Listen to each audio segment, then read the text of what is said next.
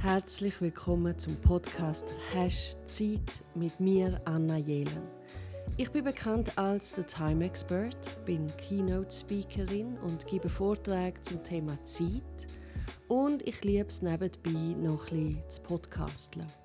Danke, dass du dir die Zeit nimmst, um da reinzuhören. Heute ist mein Gast Helene Echerli. Im 2019 hat sie den Preis zur Reporterin des Jahres gewonnen und in dem Moment, wo diese Episode ausgestrahlt wird, ist sie im Oman für einen neuen Artikel. Sie ist eine ganz tolle Frau und ich hoffe, dass du dir etwas für dich, für deinen Alltag daraus herausnehmen, inspiriert wirst, zum Träumen nachgehen, so wie es auch Helen gemacht hat und immer noch macht. Oder du lehnst dich einfach zurück, relaxest und tauchst in unsere Geschichten hinein. Viel Spaß beim Zuhören und schön bist da.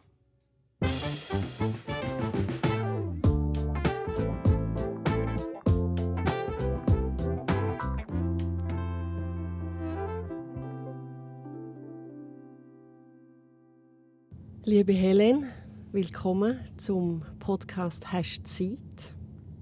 Wir sitzen in Zürich und ich habe Helen vor mir. Sie ist Reporterin, Redaktorin, Journalistin, Helen Echerli. Sie hat im 2019 den Preis oder die Auszeichnung zur Reporterin des Jahres bekommen. Ist spezialisiert auf die Länder vom Nahen Osten. Und Helen und ich, wir haben etwas gemeinsam. Und zwar sind wir beides Schwäschwäs. Schwäschwe, typische Schwäschwe, ist ähm, halb Schweizerin, halb Schwedin. Und bei mir ist es ja so, dass bei mir die Mama Schwedin ist und der Papa ist Schweizer. Gewesen. Wie ist das bei dir, Helen? Bei mir ist es genau so. Meine Mutter ist Schwedin, mein Vater war auch Schweizer. Gewesen, weil er 2006 leider schon verstorben ist. Meine Mutter ist aus Göteborg mein Vater äh, aus der Innerschweiz und ich und meine beiden jüngeren Schwestern sind alle in Luzern geboren und aufgewachsen. Mhm. Mhm. Sehr, sehr ähnlich. Es ist fast identisch. Aber ich glaube, geografisch haben wir doch ein bisschen einen Unterschied. Du bist Ostküste, ich bin Westküste, oder? Genau, genau. Ja. Und lustig ist, wo wir angefangen haben, den Termin zu vereinbaren, sind wir auch beide auf dem Weg nach Schweden gewesen. Ja. Das, ist, äh, das finde ich ein wunderbarer Zufall. Ja, das ist schön. Schön haben wir, haben wir das können einrichten. Vielen Dank, dass du da bist. Ja, ich freue mich. ja, ich freue mich auch. Wird spannend, bin ich sicher. Und eine der ersten Fragen, die ich immer habe, ist, wenn ich jemanden anfrage, ob sie Zeit haben für den Podcast namens «Hast Zeit?», dann ist bei dir die Antwort gekommen, ja, ich habe Zeit. Und meine Frage ist, wie kommt das, dass du zu dem hast können sagen, ja, ich habe Zeit? Also erstens bin ich ein großer Fan von Podcasts. Ich habe selber einen, da ist zwar jetzt Lied brach, aber ich finde Podcasts etwas Tolles und ich höre sehr viele Podcasts selber auch. Zumal hat mich das Thema interessiert und die Frage extrem interessiert, sich mit der Zeit auseinanderzusetzen. Das mache ich eigentlich ständig. Und es ist natürlich schon so, heute die Woche habe ich gedacht, eigentlich habe ich gar nicht Zeit. Aber man kann sich auch Zeit bewusst nehmen und ja, sich Zeit einrichten, etwas, äh, etwas zu machen, was einem am Herzen liegt. Und schlussendlich geht es auch darum, um Prioritäten zu setzen. Und dann geht es immer irgendwie. Mhm, mhm. Wie, hast du bist du gut in dem, Prioritäten zu setzen? Da bin ich miserabel. Wirklich ganz schlecht. Und deshalb brauche ich entweder fixe Termine, wo ich mal Ja dazu sage, wobei das nicht heißt, dass ich sie nicht doch noch verschiebe, aber fixe Termine helfen mir und Deadlines. Wenn ich das nicht habe, bin ich äh, ist ganz schlimm. Dann bin ich wirklich schlecht im Priorisieren. Das muss ich immer noch ein lernen, trotz mhm. meinem höheren Alter. Mhm. Obwohl Deadlines sind ja eben, ich finde der, der Name Deadlines ist fürchterlich, aber mhm ich glaube, sehr viele Leute, ich gehöre auch dazu, funktionieren sehr, sehr gut mit Deadlines. Ja, also ich finde auch, wenn man Deadline das Wort auseinander nimmt, Deadline, dann ist es wirklich beklemmend. Aber so, wie man es im heutigen Sprachgebrauch verwendet, ähm, sind sie nützlich und, und es braucht sie schlussendlich auch, weil erst durch eine gewisse, also ein Deadline gibt, das ist eine Zeitbeschränkung das hilft auch, äh, die eigene Arbeit und die eigene Energie zu kanalisieren und das einzuordnen. Ähm, der Auftraggeber, die sind darauf angewiesen, dass man zu einem gewissen Zeitpunkt etwas abgibt.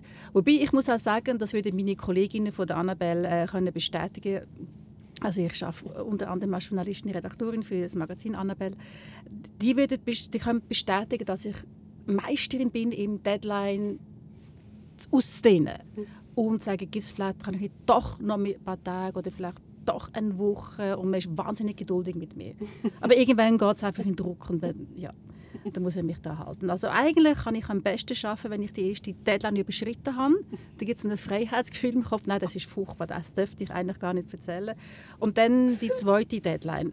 Dann in dem, dem Vakuum kann ich befreit denken. Nein, es ist wirklich da habe ich noch viel Arbeit an mir selber.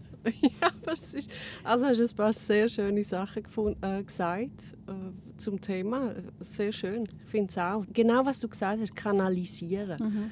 Das hilft. Das hilft, kanalisieren. Und aber auch das Kanalisieren ist ja ein Prozess. Also zumindest bei mir. Ich weiß genau, dann muss ich den Text haben. Mir geht es immer um Deadline für den Text. Aber dann habe ich ganz viel anderes tun vorher. Wirklich. Und ich mache es meistens so. Und da verfluche ich mich regelmäßig, weil es nimmt mir sehr viel Zeit und Energie und ich am Schluss komme ich in Zeitnot. Mhm. Also dann mache ich alles andere, was nicht so wichtig ist, die Mails, kleinere Texte. Und wenn es wirklich darum geht, den ersten Satz zu schreiben, und das mache ich dann meistens daheim, dann sehe ich plötzlich ganz viel Staub. Oder ich denke, ja, vielleicht sollte ich es doch das glätten, damit ich morgen genügend Zeit habe am Morgen. Und, und dann ist es schon wieder Abend oder dann bin ich müde. Es ist wirklich mhm. ähm, das Ringen mit der Zeit um in Gang zu kommen, mhm. das finde ich wahnsinnig anstrengend. Und ich weiß nicht, wie man es besser machen könnte. Mhm. Also ich fühle mich da recht ähm, meinem eigenen Zeitmanagement, wo ja miserabel ist, recht ausgeliefert. Was ist, wenn, wenn du so funktionierst? Ich glaube, langsam muss ich mich damit abfinden, mhm. dass ich einfach so funktioniere. Mhm. Aber es ist sehr anstrengend und ich würde gerne mein eigenes Zeitmanagement besser im Griff haben. Sonst ist es... Äh, es ist ständiges weißt, Ringen mit der Zeit. Weißt du, was mir wahnsinnig geholfen hat? Das hat so bei mir angefangen. Mir ist es sehr ähnlich gegangen. Da habe ich in meinem Büro, an meinem Tisch, habe ich eine Sanduhr. Eine 30-minütige Sanduhr. ich habe mir ich habe ein Training machen für mein Hirn, dass wenn ich die Sanduhr drehe, sage ich einen Satz, der ist, ich nehme mir jetzt Zeit für, mhm. ist meistens auch schreiben, ich nehme mir jetzt die Zeit, wo der Sand abläuft, Zeit zum Schreiben und ich darf nichts anderes machen. Mhm. Nichts anderes. Und, und dann denke ich, das muss doch möglich sein. Ja. Und der Trigger, jetzt ist die andere Frage, wann kommst du dazu, um die Sanduhr zu drehen, oder? Aber der Trigger, ich sitze dort, ich drehe die Sanduhr, der Sand fängt an rieseln und ich sitze da und wenn ich eine halbe Stunde vor dem weißen Papier sitze, ich mache nichts mhm. anderes, mhm. ich sitze da und so habe ich angefangen, wirklich mein, mein ähm, Hirn ein bisschen triggern, um das zu lernen, um das zu trainieren. Mhm. Das finde ich eine super Idee. Vielleicht muss ich das mal probieren. Aber so, wenn ich mich kenne, werde ich dann wahrscheinlich eher googeln und versuchen herauszufinden, wie genau funktioniert ein Sanduhr und wie viel Sand hat die Platz und wie viel rieselt dann pro, pro, äh, pro Sekunde durch das Ding. Das würde mich plötzlich wahnsinnig faszinieren. aber ähm, nein, aber es ist doch... Ähm, eine gute Methode. Ich versuche es immer so zu machen, dass ich sage, bis heute am 5 Uhr brauche ich zumindest drei Sätze. Mhm.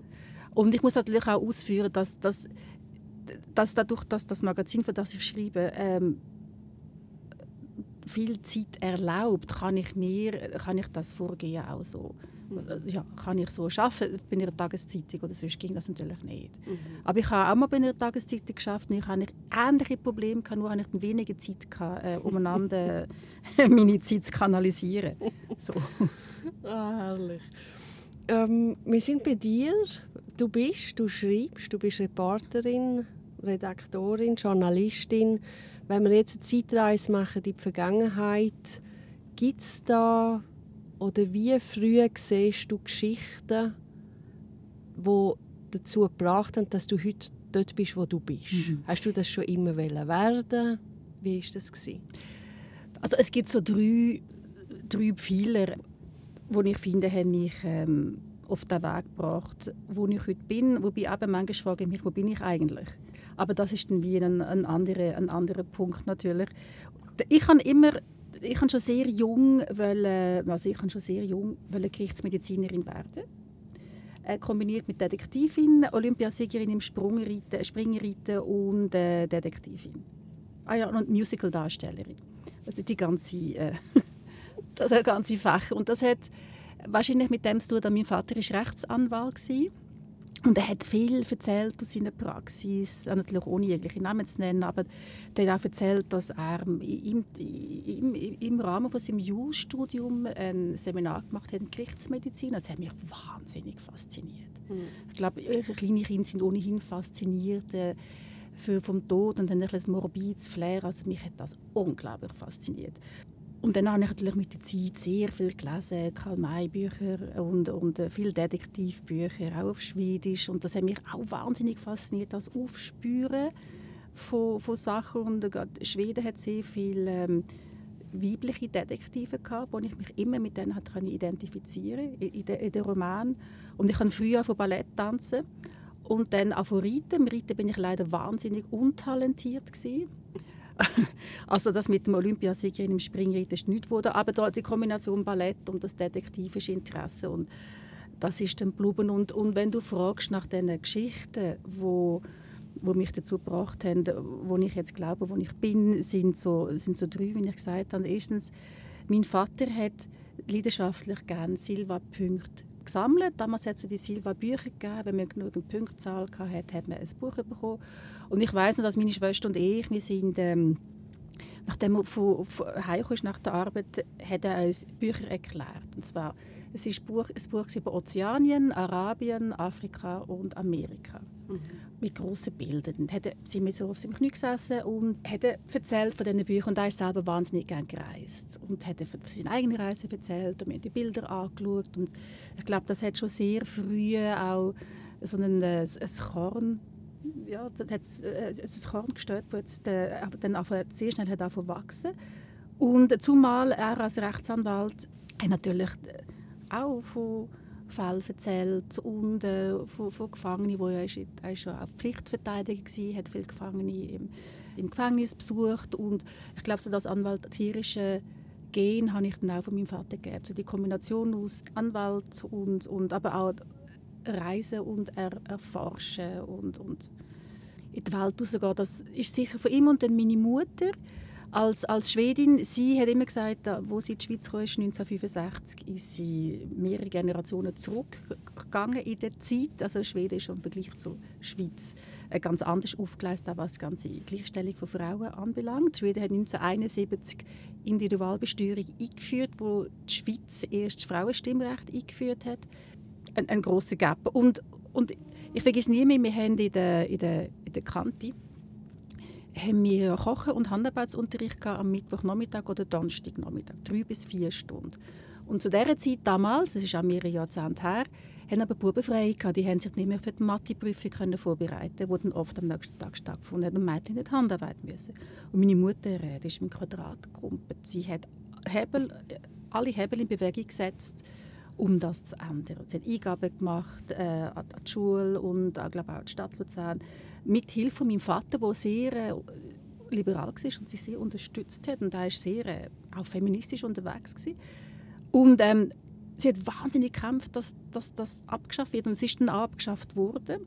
Und mhm. das ist ja jetzt nicht mehr denkbar, aber so die Erinnerung da, wie sie, wie sie gefunden hat, gar nicht und wie sie sich eingesetzt hat, auch das hat mich geprägt, so, dass sie mhm. hat so der, der spezielle Blick auch geformt für ähm, Gleichstellungsfragen und wir diskutieren das heute noch sehr intensiv mit mhm. unserer Mutter über ähm, natürlich auch Vergleich Schweden-Schweiz.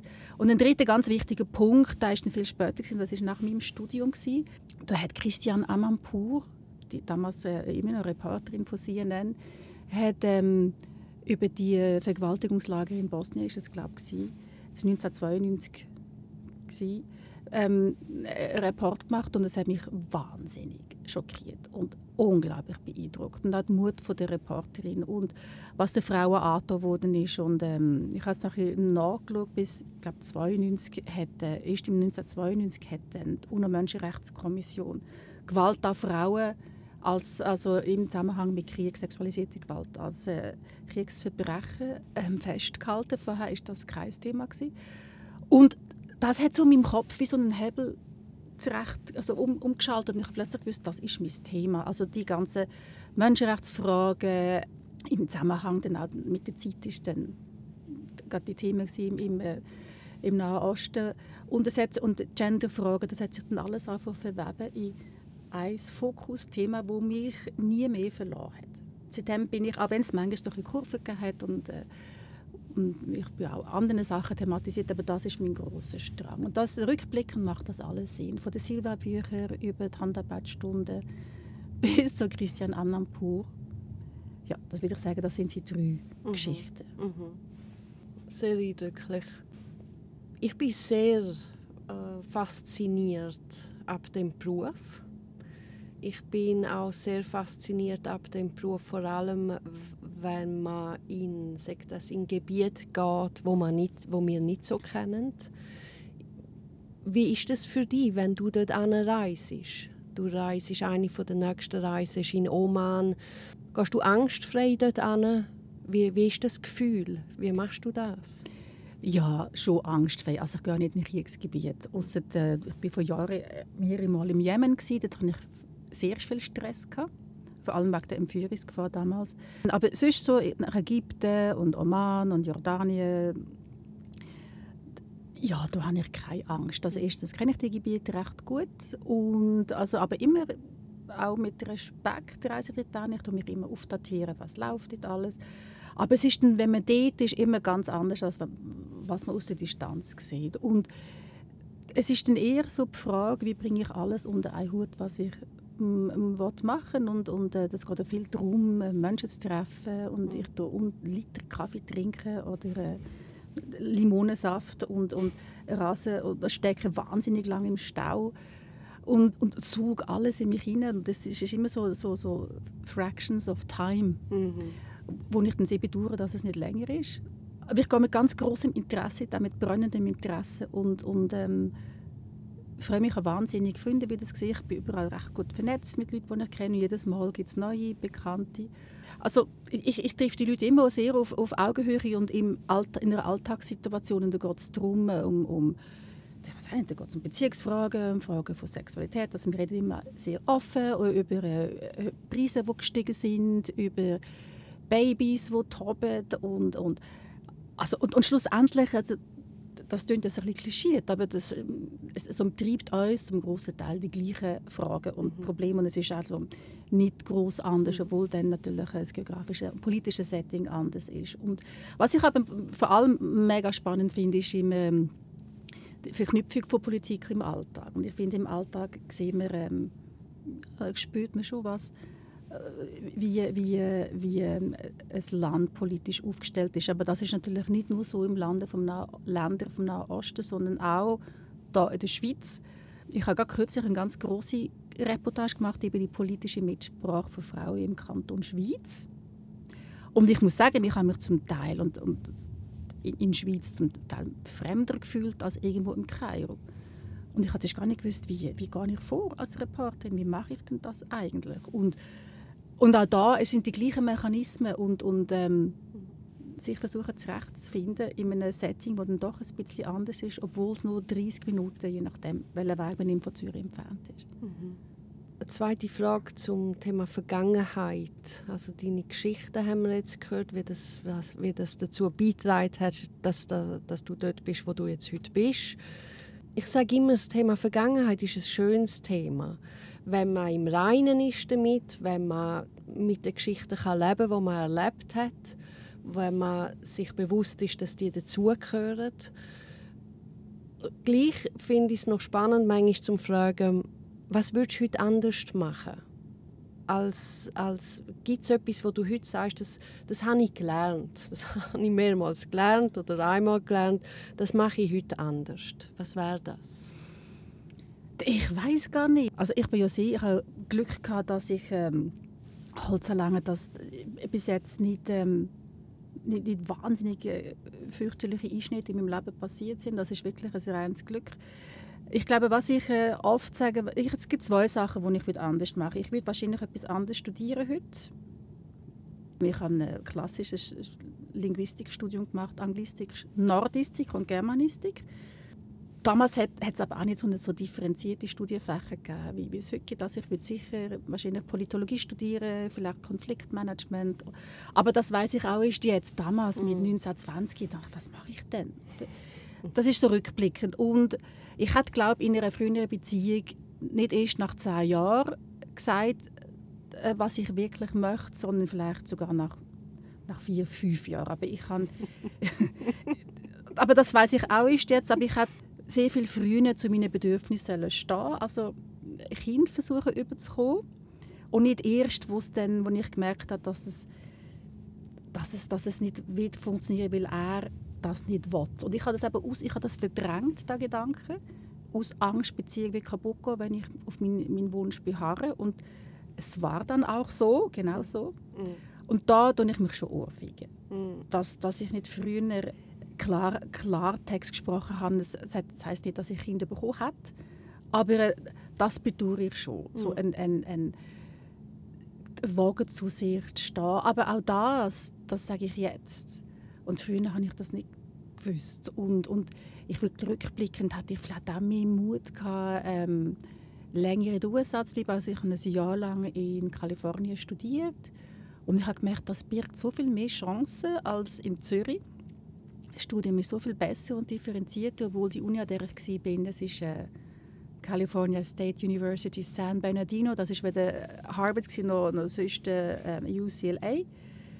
Aber nichtsdestotrotz, ich habe wahnsinnig viel profitiert. Und ich wäre gerne länger geblieben. Aber dann habe ich gefunden, es ist so finanziell schwierig und ja, ich bin den Weg des geringsten Widerstandes gegangen und zurück und dann in Zürich Litz gemacht. Aber nach Rückblick wenn ich denke, ja, wo wäre ich jetzt, wenn ich in den USA abgeschlossen hätte? Aber auch das ist müßig. Ja. Es ist so vieles müßig und ehrlich gesagt denke ich auch gar nicht so gerne darüber nach, weil ich finde, es ist, ähm, es ist vorbei. Ja. Und ich kann höchstens versuchen, jetzt in der Gegenwart und Zukunft das ein bisschen genauer aufzugleisen und mehr hören, was ich eigentlich. Aber die Vergangenheit, das ja, also ich, manchmal überlege ich mir schon, was war denn eigentlich und so weiter, aber es ist tatsächlich vorbei. Ja. Sie ist vorbei und sie gehört dazu. Ja, mhm. und das ist okay. Und, mhm. und äh, ich kann mich heiser reden über, denn, dass man dann soll zu sich stehen in einer Beziehung und so weiter. Ja, alles das, was ich nicht auch können, kann ich weitergeben. Mhm. Und ähm, es gibt zum Teil gute Anekdoten und mhm. Ich habe von einer weisen Tantenposition aus äh, gescheites Zeug von mir gegeben. Also, das ist auch nicht schlecht. Ja, und, und ich meine genau, jetzt sind wir in der Gegenwart und das ist die, die zählt und, und jetzt kannst du es. Jetzt kannst du es und jetzt machst du es. Und ja. ich glaube, das ist das Wichtigste. Und so sind wir in der Gegenwart wie ist es für dich, wenn man zum Thema Zeit schaut, das Thema Gegenwart, das ist in jedem Buch, man soll im Moment sein, man soll den Moment geniessen. Wie ist das für dich? Äh, wir sind ja da, wir leben in einer Kultur, wo, wenn ich in einem Saal einen Vortrag gebe, das können 100 Leute sein, das können 1000 Leute sein. Wenn ich die Leute frage, wo verbringt ihr am meisten Zeit mit den Gedanken, dann frage ich zuerst, ist es Vergangenheit, ist es Gegenwart oder ist es Zukunft? Wenn ich frage, ist es Zukunft, kommt 80 Prozent der Hände kommt in die Luft auf. Also wir sind wahnsinnig zukunftsorientiert.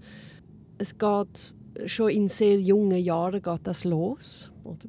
Man fragt, was will man werden, was, was willst du werden? Also Thema Zukunft bei uns in unserer Kultur ist groß. Wie machst es du? Wo sind deine Gedanken, wenn wir jetzt sagen Gegenwart, Zukunft, Vergangenheit und vor allem, wie schaffst es du, um dich in die Gegenwart zu holen und wie wichtig ist es für dich? Oh, das ist eine ganz große Frage und ganz viele große Fragen. Also erstens muss ich wirklich auch gestehen, ich wäre wahrscheinlich auch, also nein, ich bin ganz sicher, die, die auch die Hand aufsteckt, wenn es darum geht, wo bist du eh in der Zukunft mit deinen Gedanken.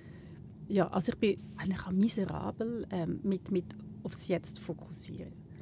So, so, ich beschwere immer auf tausende Gedanken, was ich alles muss machen und was morgen ist und so, und nächste Woche. Und ich bin so verpeilt, dass ich manchmal äh, so wieder vergesse, was ich für ein Mail gelesen habe.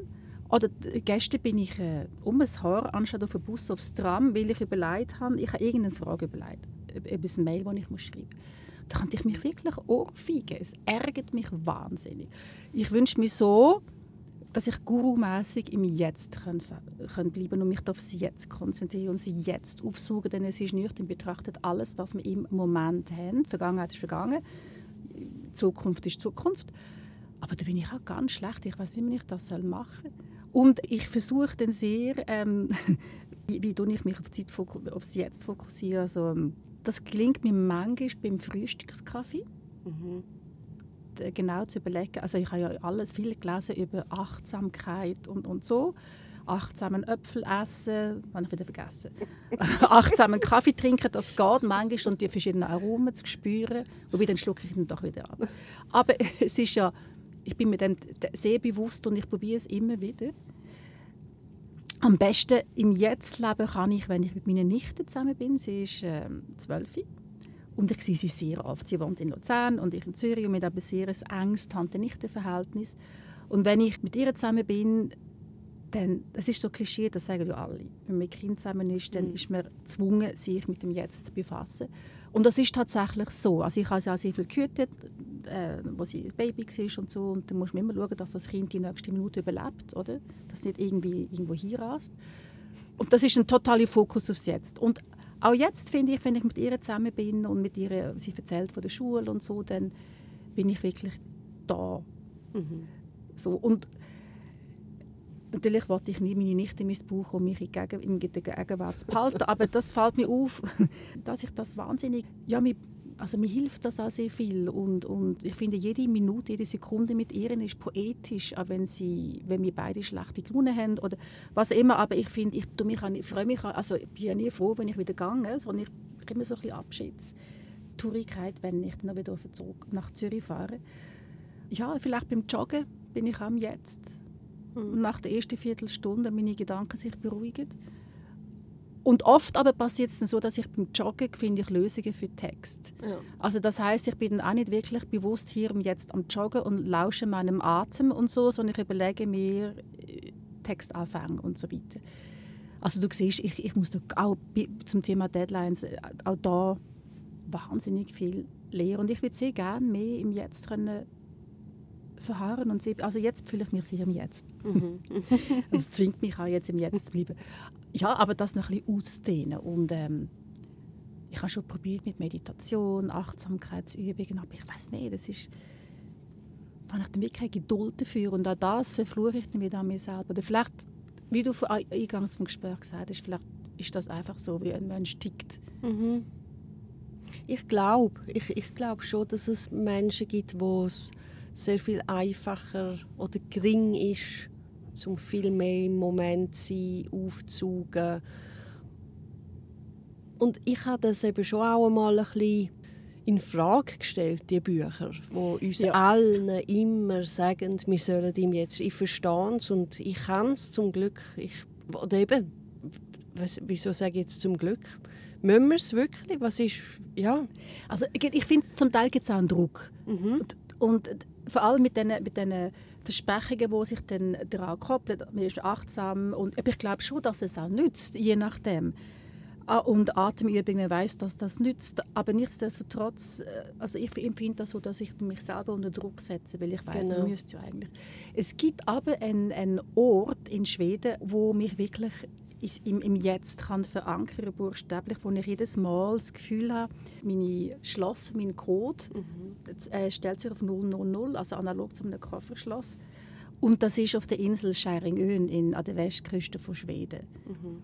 Dort bin ich so oft als möglich und man muss, äh, man muss sich die Insel erarbeiten. Man fährt irgendwie 80 Kilometer ab Göteborg nördlich und fährt ungefähr eine halbe Stunde ins Meer raus auf die Insel und, und dort habe ich wirklich das Gefühl, da fällt die Hektik von mir ab wie ein Mantel.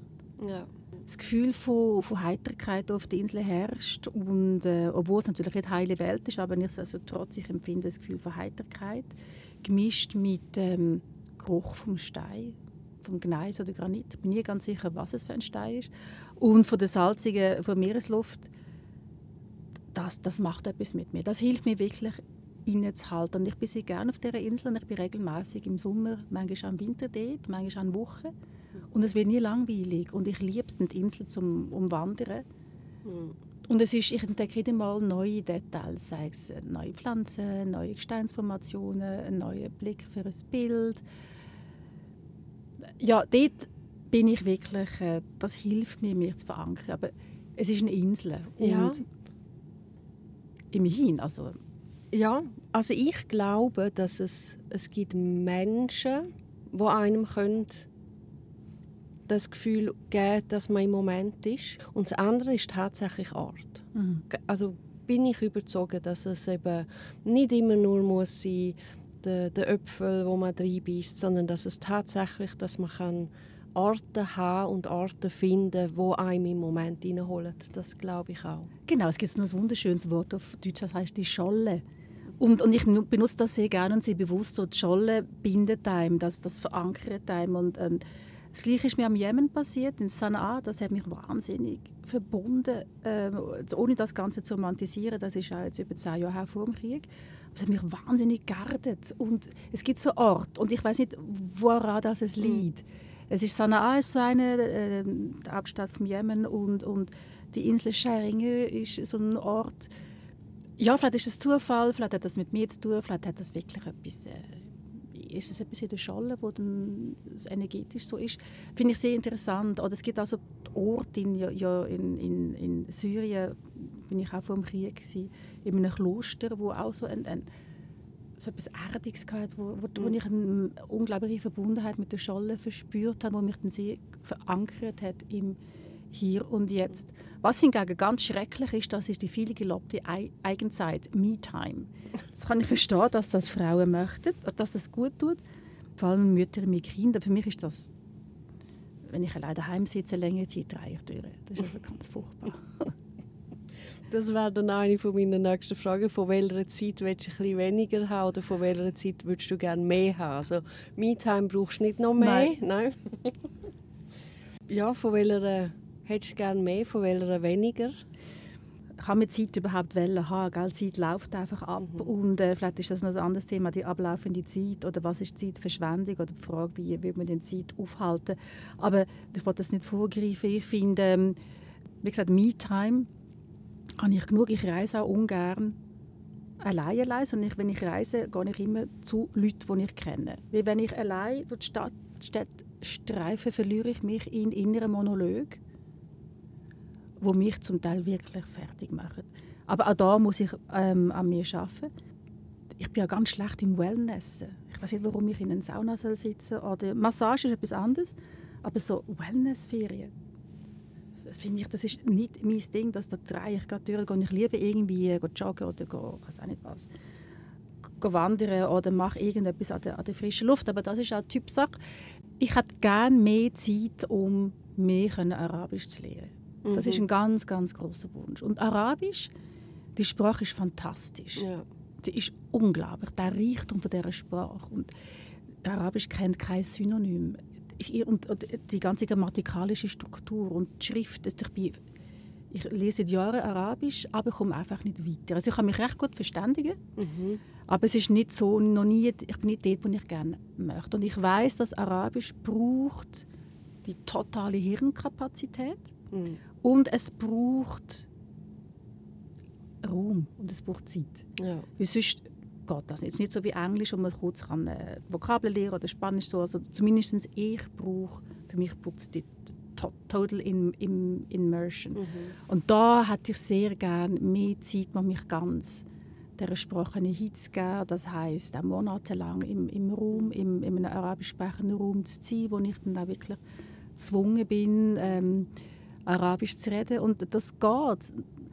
Aber wenn, wenn ich jetzt äh, im Oman bin oder in Ägypten, dann muss ich immer nach 10 Tagen oder 14 Tagen wieder gehen. Und es ist, es ist wie ein Coitus interruptus, du entschuldigst die, äh, den Vergleich. Aber es ist immer so, kaum habe ich das Gefühl, es, es, es kommt langsam, dann muss ich wieder gehen. Das ist mm. immer sehr frustrierend. Mm. Und da hätte ich gerne mehr Zeit und ich hätte auch wahnsinnig gerne mehr Zeit, wirklich ähm, Fragestellungen nachzugehen zur heutigen Zeit Vielleicht greife ich da thematisch wieder vor. Wir können ähm, auch journalistisch hineinzubegeben in Fragestellungen, die ich sehe. Hm.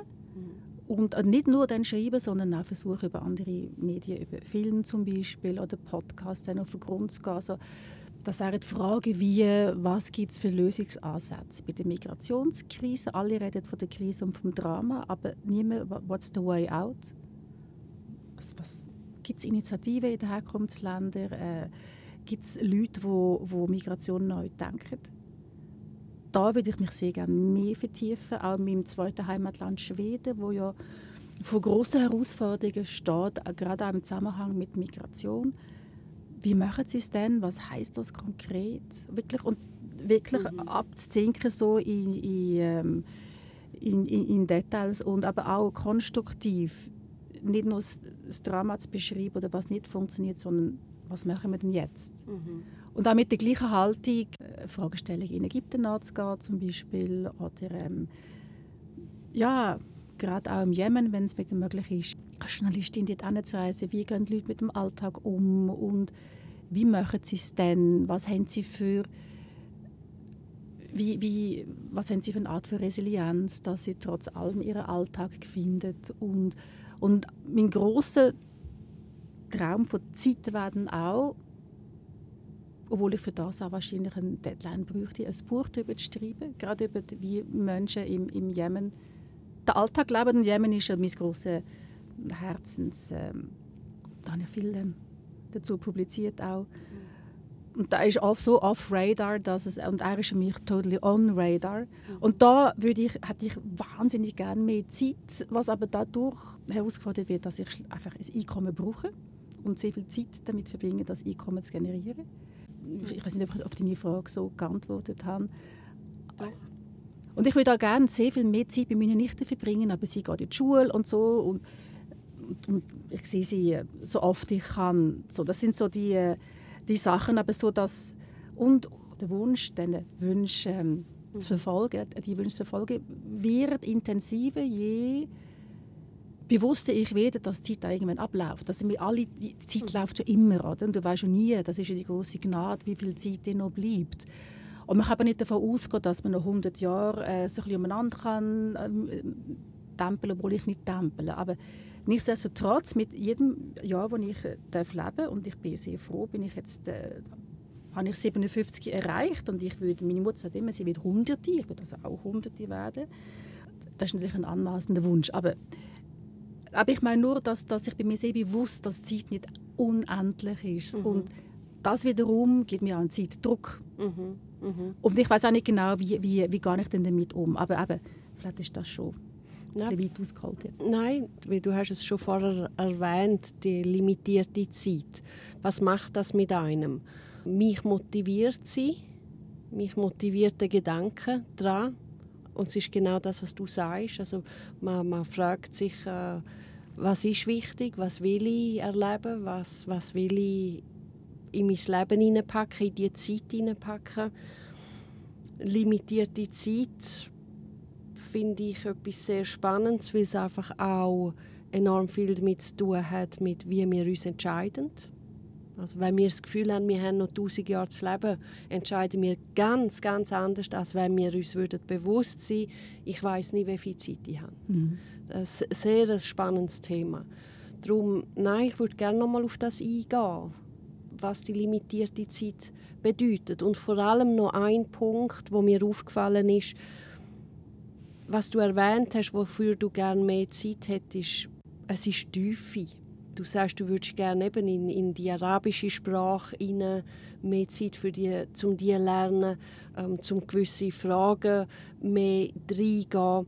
Ich glaube, und dann haben wir das auch angetönt, dass das eines der heutigen Probleme in dieser modernen Zeit ist, in der wo wir leben, ist, dass wir die Tiefe vermissen. Mhm. Das ist ein guter Punkt. Und da, also da ist natürlich auch ein, ein, grosses, ein grosses Thema in, in, meinem Beruf, also in, in, der Medienbranche. Ich merke, je älter das ich werde, desto weniger befriedigt mich das, was ich lese. Das ist mir einfach zu oberflächlich. Mir befriedigt äh, Fernsehsendungen. Nein, das ist mir einfach, es, es gibt mir nicht die Information, die ich mir wünsche. Und ich, mir ist aber bewusst, dass das wenn du das watchst, also das heißt, das braucht, wenn du die als, als Journalistin, als Journalist diese Tiefe willst erreichen setzt das etwas voraus, was heute immer weniger möglich ist im Medienbetrieb, nämlich Zeit und sehr viel Wissen. Also ich muss sagen, dass Annabelle das immer noch erlaubt. Und das finde ich ein wahnsinnig großes Plus. Und eben auch so Reportagen, die über 20 Seiten laufen und 30'000 Zeichen beinhaltet. Wobei ich immer noch finde, auch jetzt bei, bei ganz großen Texten, ich weiß nicht, ich habe immer das Gefühl, ich bin nie, ich habe sehr ein schlechtes Selbstbewusstsein gegenüber meiner eigenen Arbeit. Ich habe immer das Gefühl, ja, ist das wirklich so gut, ist das gut, überhaupt gut genug? Oder hat man es einfach noch nicht gemerkt, dass ich es eigentlich gar noch nicht kann?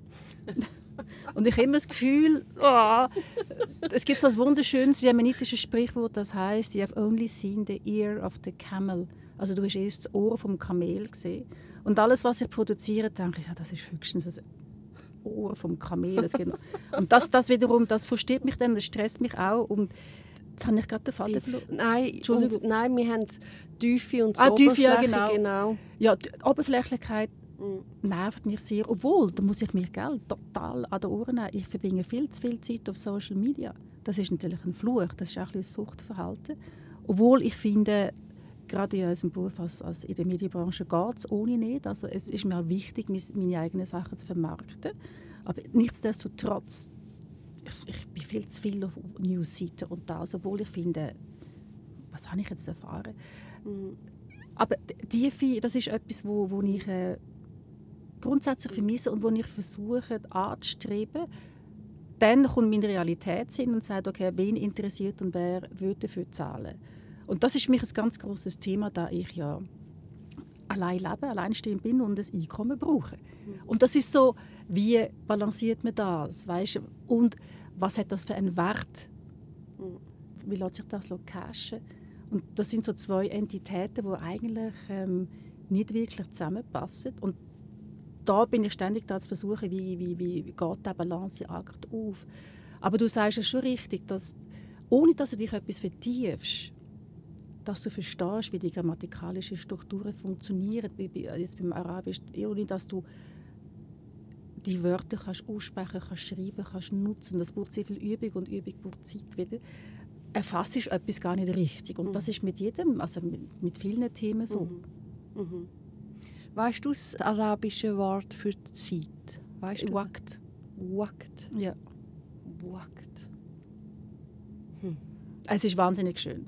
Ja, also ich finde, ich habe mal angefangen, die arabische Sprache zu lernen. Ich habe tatsächlich einen Kurs angefangen und äh, bin sehr fasziniert mhm. davon. Ja, ja, es ist fantastisch. Aber sie braucht wahnsinnig viel Zeit. Die ja. meisten, die Arabisch anfangen, hören sehr bald wieder ja. auf, weil sie merken, du kommst nirgendwo hin, wenn du nicht dich sehr viel Zeit investierst in, in etwas.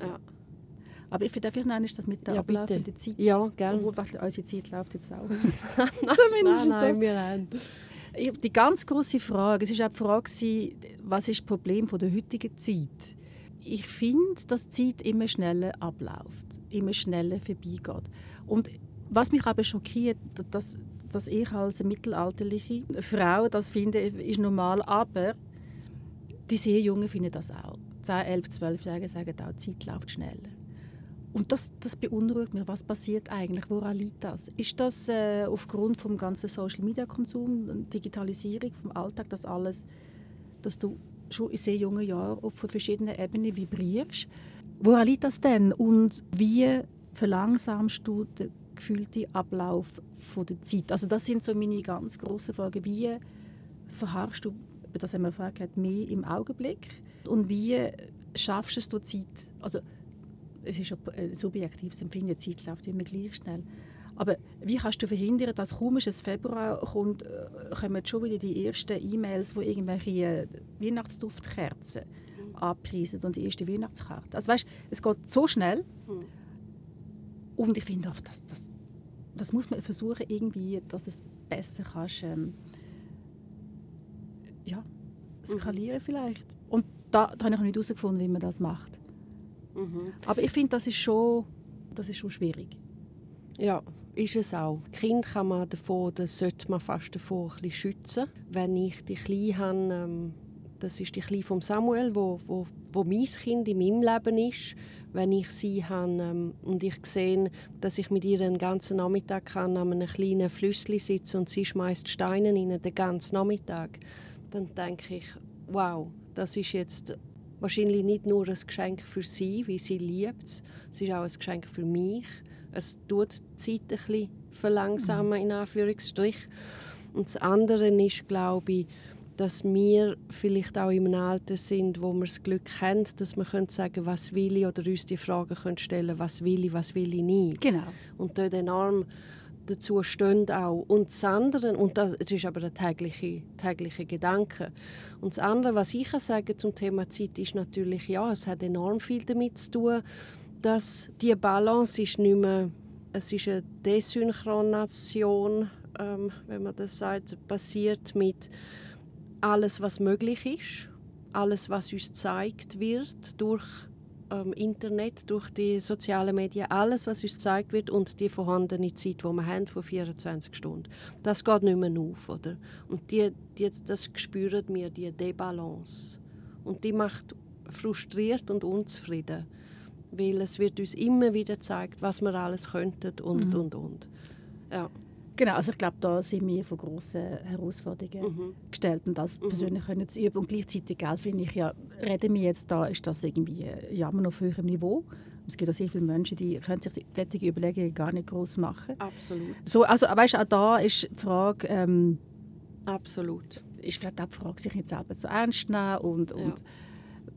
Und auch da irgendwie äh, eine Gelassenheit zu finden, die ich aber notabene nicht habe. Ich fühle mich auch sehr, ich bin kein gelassener Mensch, sondern ich bin immer eher so ein bisschen hyperventilierend, würde ich sagen.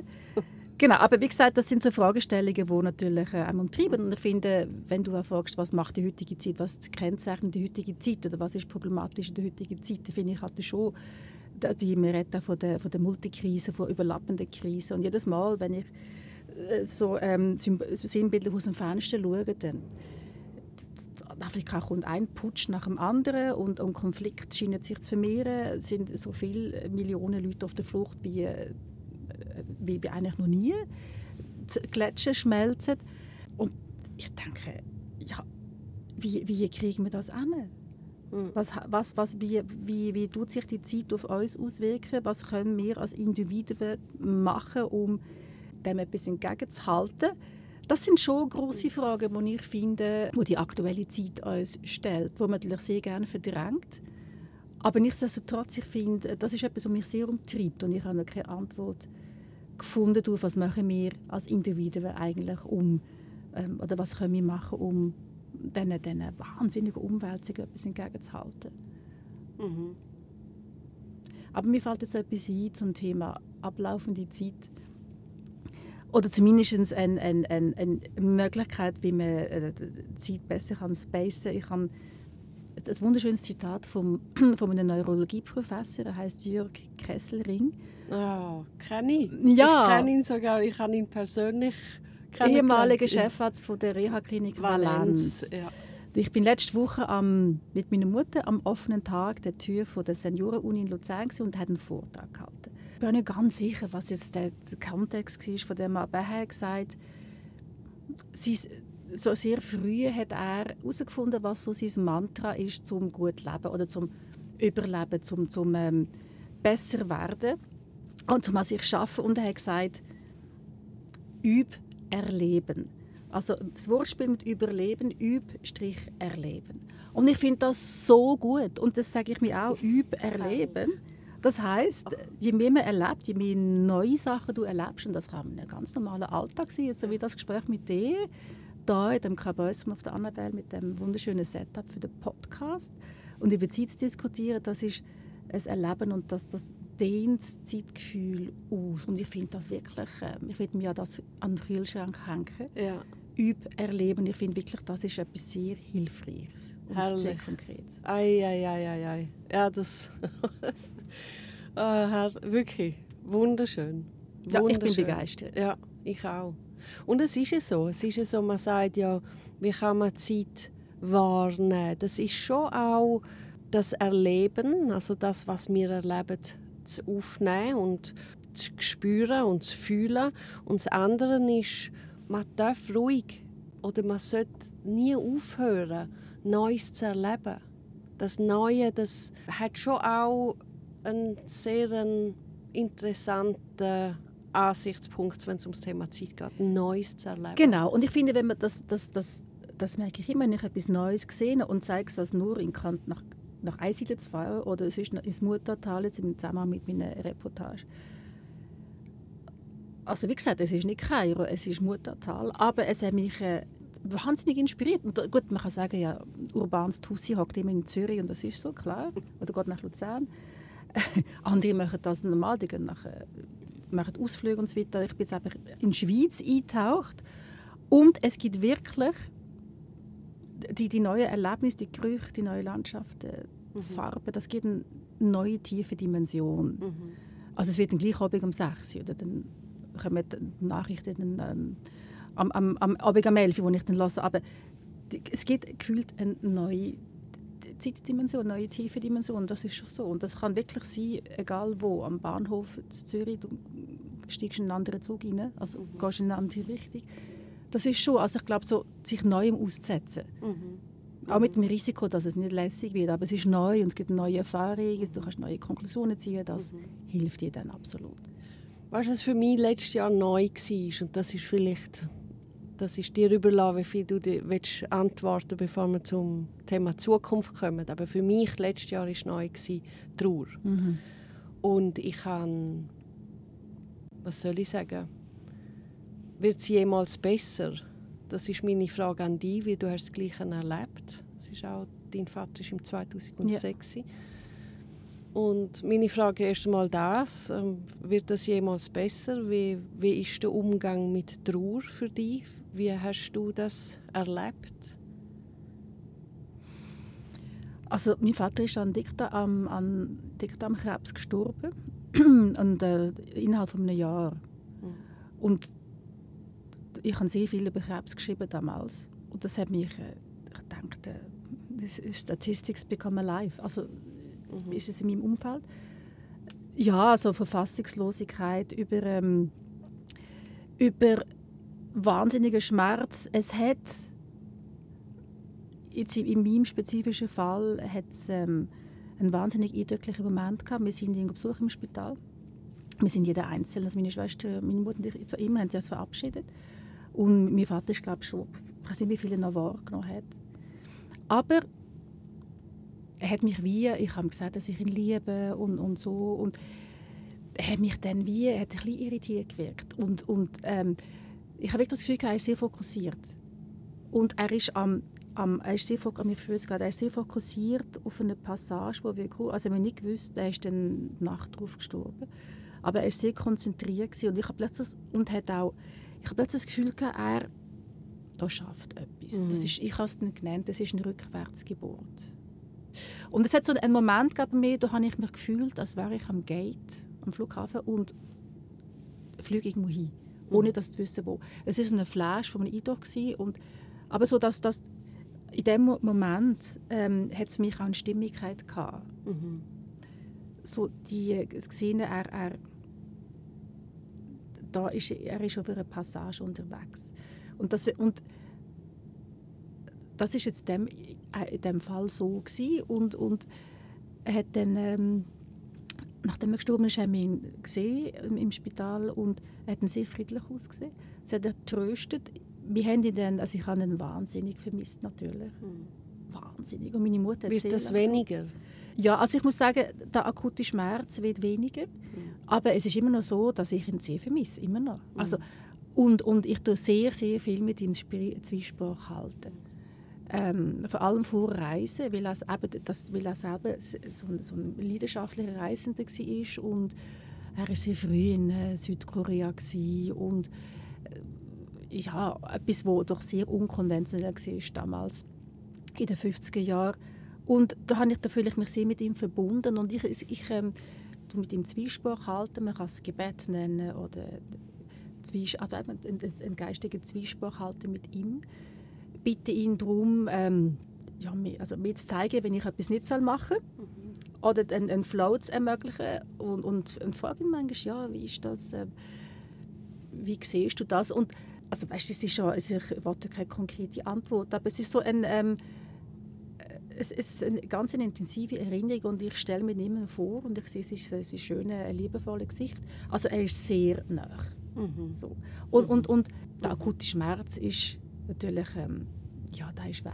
Mhm. Aber so, dass, dass, dass, dass das ist, ich nehme es ich nehme es so wahr, wenn es ähm, ein, ein Band, ein, eine Art, äh, ein, ein, ein Fluidum, das gefüllt ist mit, mit Sehnsucht, mit, mit Vermissen, das ist natürlich da und das, das, das trage ich mit. Mhm. So. Und, und die enge Verbundenheit bleibt. Mhm. Ja, das ist schön. Ja. Das ist sehr schön. Und zu hören, dass er sehr nah ist. Er ist sehr nah, ja. Ja. Ja, ja manchmal passiert es mir, dass wir fest haben und, und aus Versehen tischen wir dann noch ein zusätzliches Gedeck, weil wir irgendwie nicht, nicht ganz auf dem Radar haben, wie viele Leute das jetzt kommen und sagen, ah, die für Papa, das ja. ist für den, für den Papi. Ja. Also, das wird ja. sicher dabei sein und der schaut jetzt ab und freut sich. Ja. Und so. Also ist, die engste Schön. Verbundenheit Schön. ist noch da. Schön.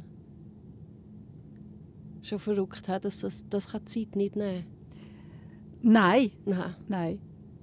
Ich will mir nicht ausmalen, wie das ist, wenn, wenn, wenn jemand anders stirbt oder wie das ist, wenn, wenn ich dann sterbe. Gut, das ist ja dann ein ganz anderes Setting. Aber so jetzt in diesem spezifischen Setting, ja, und auch mit dem Eindruck von, wie ich vorher gesagt habe, mit der Passage, wo er darf gehen hat das in der ganzen Traurigkeit einen Hauch von Stimmigkeit gehabt. Also es ist ja. nicht es ist kein Unfall gewesen, also so ein Schocktod. Wir haben es darauf vorbereiten mhm. und ihn können begleiten und ähm, das ist sehr schön gewesen.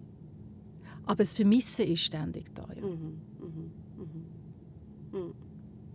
Ich habe immer schon über den Tod geredet. Ich habe schon als Kind hat der Tod für mich ist wie eben das Leben beinhaltet den Tod, wie die Geburt genauso. Mich hat das interessiert, mhm. mich fasziniert es auch. Ich kann wahnsinnig schon sehr früh können mit meinem eigenen Tod umgehen. Hätte gewünscht und das ist so eben, das ist so das Thema, wo ich immer wieder sage, ich hätte gewünscht, wir reden ein bisschen mehr über diese Themen. Das sind ähm, eben, das sind Zeiten. Ich meine, das ist jetzt bei mir ist es jetzt über ein Jahr her, wo der Papa gegangen ist oder bei uns. Das ist ähm, und es kommt mir vor, als wäre es gestern gewesen. Und es ist aber eine lange Zeit mhm. auf dem Papier. Es ist eine lange Zeit, wo man dann in etwas drin ist, was so neu ist und wo, wo man nicht weiß, wie wirklich damit umgeht oder wo man ja und und wir reden wenig über die lange Zeit von so etwas. Aber ich glaube, ein Jahr, ich finde, das ist nicht lang. Nein, nein. Ich finde, das ist, nein. ich finde, eine Tour ist auch etwas sehr Individuelles. Ja. Ähm, es gibt Leute, die, die haben vortrauert mhm. und ähm, je nachdem, wie der Tod dann war, äh, gibt es auch eine gewisse Form von Befreiung. Und dann gibt es aber Leute, da gibt es aber je nachdem, also, ja. dass man einfach wirklich jahrelang trauert. Ich glaube, ich glaub, was man übersieht und worüber man nicht redet, ist, ist wie individuell der Tourprozess genau, ist. Dass genau. man kann sagen, es geht jetzt zwei genau. Monate. Und, und ich meine, man kann ja glaub, offiziell von der Arbeit gibt es ein bis drei Tage kann man frei nehmen. Und ich denke, das ist ein Farce, oder? Das, äh, das, das, geht ja nicht, also das, das kann man eigentlich gar nicht machen. Das ja. ist ja ein Ohrfeig. Und ich meine, der ganze Prozess, der, der kann ja zehn Jahre gehen. Oder, ja.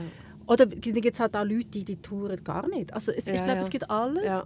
So wie Liebe und Verliebtheit ja. individuell ist wie ja. ein Fingerabdruck und je nach Situation ja. anders, ist auch die Tour anders. Und ich glaube, der zugestehen, dass es einfach sehr individuell ist und jeder etwas anderes braucht, das ist wichtig. Und, und, ähm, und dann auch, wie, wie man darüber redet und wie man, wie man ähm, ja, es gibt auch viele Leute, die scheuchen sich dann, äh, das ist uns aber nicht passiert, aber ich habe das oft gehört von Menschen, die die Straßenseite wechseln, mhm. aus, aus Angst, wie, dass man nicht, dass man nicht weiß, wie man Trauer soll mhm. ansprechen soll oder eine mhm. Person, die trauert, mhm. soll ansprechen und ähm, mhm.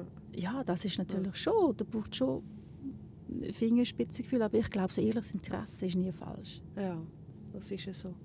Danke für deine Offenheit. Es ist sehr, es ist schön. Ich finde das schön. Ich kann mit, ja, ich rede mit wenig Leuten darüber und ich merke, dass ich, wenn ich aber jemanden kennenlerne, wie jetzt du, wo ich, wo ich weiss, wo ich höre, dass du etwas Ähnliches erlebt hast. Dort merke ich, wie, wie, wie meine Verbundenheit also sehr groß ist und auch meine, meine Neugier zu um dann darüber zu reden. Mhm. Also von dem her vielen Dank, dass du ja. das eingegangen bist.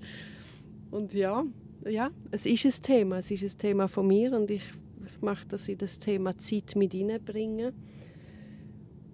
Wir würden jetzt aber zum Thema Zukunft kommen, bevor wir zum Schluss kommen. Wie sieht die nahe Zukunft bei dir aus? Also wenn ich das so genau wüsste, ähm, ja, schön, ich, schöne Antwort. Genau, also eigentlich weiß ich es nicht. Äh, ich, ich habe mir gewisse Pläne gemacht. Also du siehst, ich bin immer so ein bisschen vorsichtig. Also meine neue Zukunft sieht so aus auf dem Plan, wie ich mir das wünsche und hoffe, dass ich, also ich reise in Oman nach Muscat für eine Reportage und das ist sehr schön, auch Freunde wieder zu sehen und ich bin oft im Oman und ich finde es ein wahnsinnig schönes Land, ein bisschen enigmatisch und es ist ähm, ein ganz tolles Reiseland eben mit wahnsinnig guten Leuten, die recht entspannt sind. Das wird mir gut tun. Auch ich bin gespannt, wie, wie ich jetzt Oman, wie ich Oman jetzt wieder begegne. Ja, und dann ähm, muss ich, ähm, habe ich einige Deadlines, wo ich dringend jetzt wirklich muss mich fokussieren und, und damit ich die Texte fertig kann machen und ähm, den Geburtstag von meiner, von meiner Schwester feiern. Genau, das ist so, wie ich meine Zukunft ähm, die nächste, nächste, also die nächste Zukunft. Und dann ist dann schon ähm, auch die Frage, also ich, ich ähm, in meinen Zeitgesprächen mit meinem Vater bitte ich immer um, um Einsichten. Also ich muss so sagen, ich, ich bin auf der Suche nach neuen Perspektiven, beruflichen Perspektiven. Und ich sehe sie nicht. Ich bin seit, seit mindestens zwei Jahren im Umbruch, aber ich weiß nicht, wohin ich umbreche. Mhm. Und je, je schneller die Zeit läuft, je älter das ich werde, desto ja, es stresst mich auch. Mhm. Und ähm, nach dieser Suche nach Perspektive und, und vor allem, weil ich sie nicht gesehen habe. Mhm. Ich weiß nur, eben, was ich mir grundsätzlich wünsche, das habe ich vorher schon formuliert und ich weiß auch sehr genau, was ich nicht will. Aber das macht es nicht grundsätzlich einfacher. So, das wäre, also ich hoffe eigentlich, dass es eine mittelfristige Zukunft ist, wo ich die Perspektive sehe. Vielleicht sehe ich sie gar nicht. Vielleicht habe ich sie schon und ich merke es einfach nicht. Das sind so Fragen. Mhm. Also zwischen ganz handfestem bis zu so ein bisschen, so wohin, wohin gehe ich denn? Mhm. Aber ich will mich nicht grundsätzlich neu müssen erfinden. Also ich will nie Versicherungsexpertin werden, sondern ich bin sehr gern Journalistin. Mhm. So, aber vielleicht gibt es dann noch Facetten, die ich nicht gesehen habe. Ähm, genau, aber wie gesagt, ich umbreche, aber ich weiß nicht, wohin ich umbreche. Das, ähm, mhm. Hast du schon mal, hast schon mal komplett lassen? Versucht zu gehen ganz, Da bin ich ganz schlecht im Gehen oh. Weil es kann ja passieren, dass wenn man etwas gehen lässt, dass dann dass man dann, dass die Klarheit dann ja. kommt. Aber für das muss man ein bisschen, ich weiß, ich habe auch schon, ich weiß auch noch, dass ich mal gesagt habe, so jetzt lasse ich es gehen. Und es war nur ein Satz. Ja, ja, Sie das es überhaupt nicht können gehen lassen. Aber ja. Ja, ja, mir hat schon ein guter Freund mal, mal vorgeschlagen, das ist jetzt wieder eine andere Geschichte, ich soll doch äh, all das beruflich mal gehen lassen und mich irgendwie ein, intensiv daten wieder. so. Zehn Männer aufschreiben, die ich, äh, Typen, die ich gerne kennenlernen möchte. Dann würde ich das andere vergessen. Ich dachte, ja, das ist vielleicht eine gute Idee. ich bin noch nicht bei dieser Liste angekommen.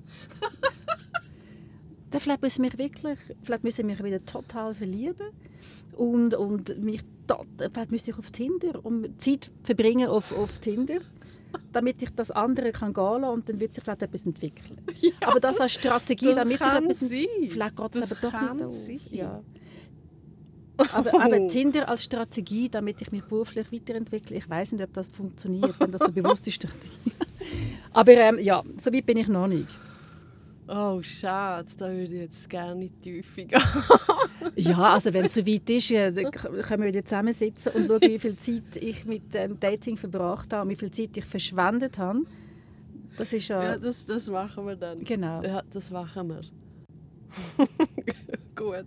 Da kann man sehr viel Zeit damit verbringen, über das zu reden. Und eben, ähm, es ist auch lustig und es gibt neue Erfahrungen. Und ja, vielleicht ist das wirklich vielleicht ist das ein guter Ratschlag. Ja. Vielleicht muss ich das machen. Ja, ist schon richtig. Je mehr Zeit man mit etwas verbringt, je mehr man sich rein, es verhangt in, in, in eine Idee oder dass man Suche ist nach etwas. ähm, Ich meine, das ist ein altes Sprichwort, Hollywood läutet nicht an, a watched phone never rings. Und mein Telefon läutet nicht. Es bleibt total stumm. Deshalb muss ich mich vielleicht doch aufs Dating konzentrieren. Und das andere loslassen.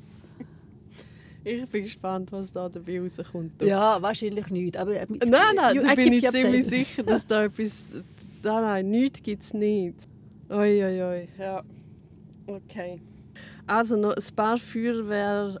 Wie nenne ich das? Äh, Firework-Fragen, wo du kannst kurz beantworten mit Ja oder Nein oder ausholen. Mhm. Was habe ich da? Wann bist du angstfrei?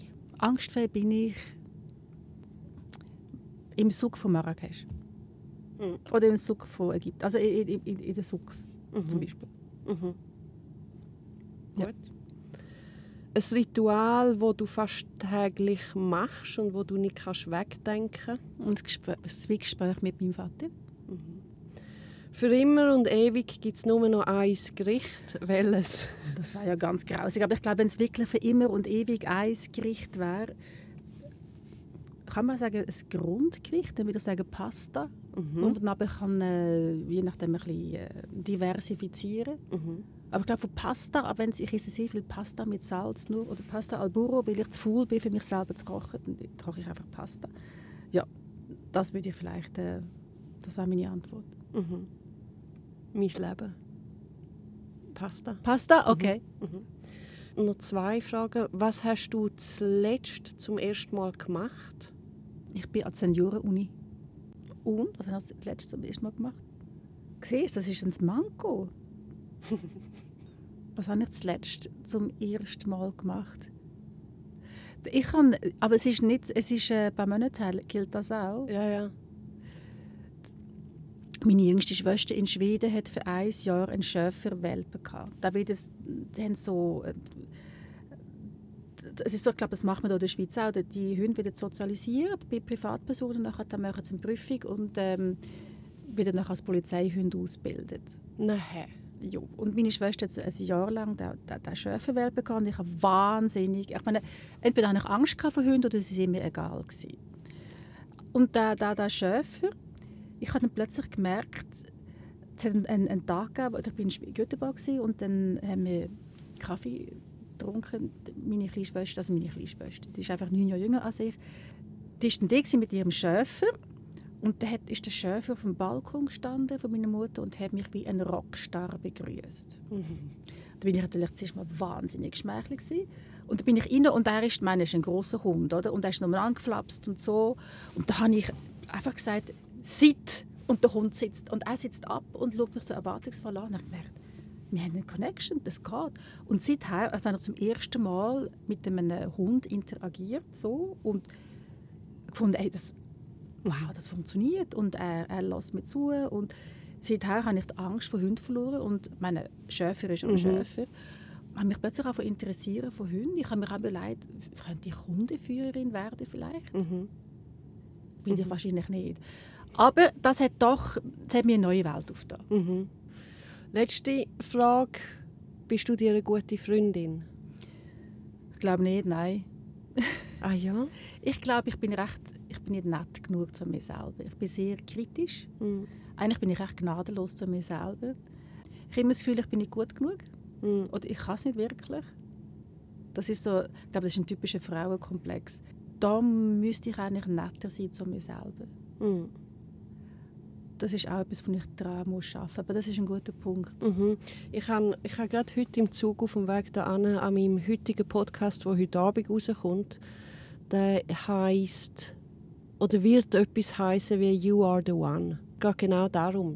Wer will ich, dass mir der Rücken schützt? Ich selber. Ich will mir den Rücken selber schützen. Ich will, dass ich die Person bin, die mich am meisten liebt. Weil ich kann nicht ich will gar nicht warten oder auf die Liebe oder das ist alles ein Bonus, oder? Da bin ich aber nicht so schlecht. Also Mhm. auch ähm, auf Reisen und so fühle ich mich eigentlich sehr sicher in mir selber. Schön. Ja, da habe ich eigentlich nie das Bedürfnis, dass jemand muss mitkommen weil ich mich selber un oder weil ich Schutz will das eigentlich nicht. Es ist dann meistens umgekehrt, dass ich eine schützende Funktion ja. habe. Aber so Gnadenlosigkeit gegenüber ja. mir selber. Also ich bin sehr streng mit mir. Ich, ja. ich, ich kann mich selbst geißeln, so oft. Ja. Es gibt so im, im Film «Im Namen der Rose» gibt so eine, so, eine, so eine Szene, da tut sich der Mönch so geißeln. also ich will mich nicht vergleichen mit dem Mönch, das ist ein anderer Kontext. Manchmal sind ich mich so selbst geißelt. Was habe ich gemacht, was habe ich gesagt? Oder, eigentlich müsste ich jetzt fünf Kilo abnehmen und ich schaffe es nicht. Und ich bin total inkonsequent mit meinem, meinem Krafttraining. Und äh, jetzt habe ich doch für 1250 Franken das Abo gekauft im Fitnessclub und ich gehe dann doch zu wenig. Und, und eben so, dass, dass, dass ich immer finde, ich müsste eigentlich journalistisch auch besser sein. Da bin ich recht gnadenlos und ja. das finde ich, ja, vielleicht bin ich, da muss ich mich auch ein bisschen netter sein zu mir selber. Aber sonst so, weißt so, mhm. ich habe auch null Problem, allein irgendwo hinzugehen. Mhm. An ein Hochzeitgeleid, da kommt mir gar nicht in den Sinn, dass ich äh, inkomplett wäre, weil ich äh, mhm. allein hingehe. Mhm. So, also da, bin ich, da fühle ich mich total entspannt. Und lustigerweise, das ist einfach ein anderes Thema, aber das zahlt möglicherweise gleich in die Frage rein. Ich bin ein Single, aber ich fühle mich nicht als Single. Mhm. Mir, die, die, Frage interessiert mich nicht und ich für mich auch nicht. Ich fühle kein Manko. Und meine Nichte hat noch mal so herzlich gesagt, als sie jünger war, hat gesagt, du bist gar kein Single, du bist meine Tante. und ich fand, ja, ich bin Tante. Und ich bin, hey, wie cool ist das denn, oder? Ja. Und, und so, ähm, ich beschäftige mich nicht mit dem Single-Dasein, weil ich empfinde mich einfach, ich, ich bin da. Äh, ja. Das fühle ich mich eigentlich ausgefüllt. Und das andere, das interne Beziehung zu mir selber, die überkritische Beziehung, das ist wie eine andere Ebene. Mhm. Mhm. Und ich, das geht ja eigentlich auf den ersten Blick nicht ganz auf, aber vielleicht ja doch. Man mhm. ist schon multi, multifaceted. Mhm. Helen, wo findet man dich, wenn man dich will suchen? Wo bist du auf den sozialen Medien? Überall. Überall. Ja, man findet mich unter meinem Namen auf LinkedIn, Instagram, auf Twitter, also X. Bin ich zwar nicht groß mehr und äh, immer noch Facebook mhm. und sonst über WhatsApp. Da gibt man ein Helen Echerli ja. und dann. Ich bin sehr gerne öffentlich und ich rede auch gerne ja. zu Themen, die ich finde, sind wichtig und ich das Gefühl, ich kann etwas dazu sagen. Also man, man finde mich an den meisten Orten. Ja. Tack så hemskt mycket. Varsågod. Ich habe ein wunderbares Gespräch gefunden, einen wunderbaren Moment in unserer Gondel da drin. wir müssen noch ein Foto machen. Das machen Von, wir. Ja, das machen wir. Vielen herzlichen Dank. Hm. Gern geschehen. Habt ihr Sorge auf deinen Reisen. Und dann, wenn wir uns das nächste Mal treffen, gibt es neue spannende Themen. Vielleicht über Tinder. Meine Zeit auf Tinder. Also, vielen herzlichen Dank. Ja, danke dir, Anna. Okay.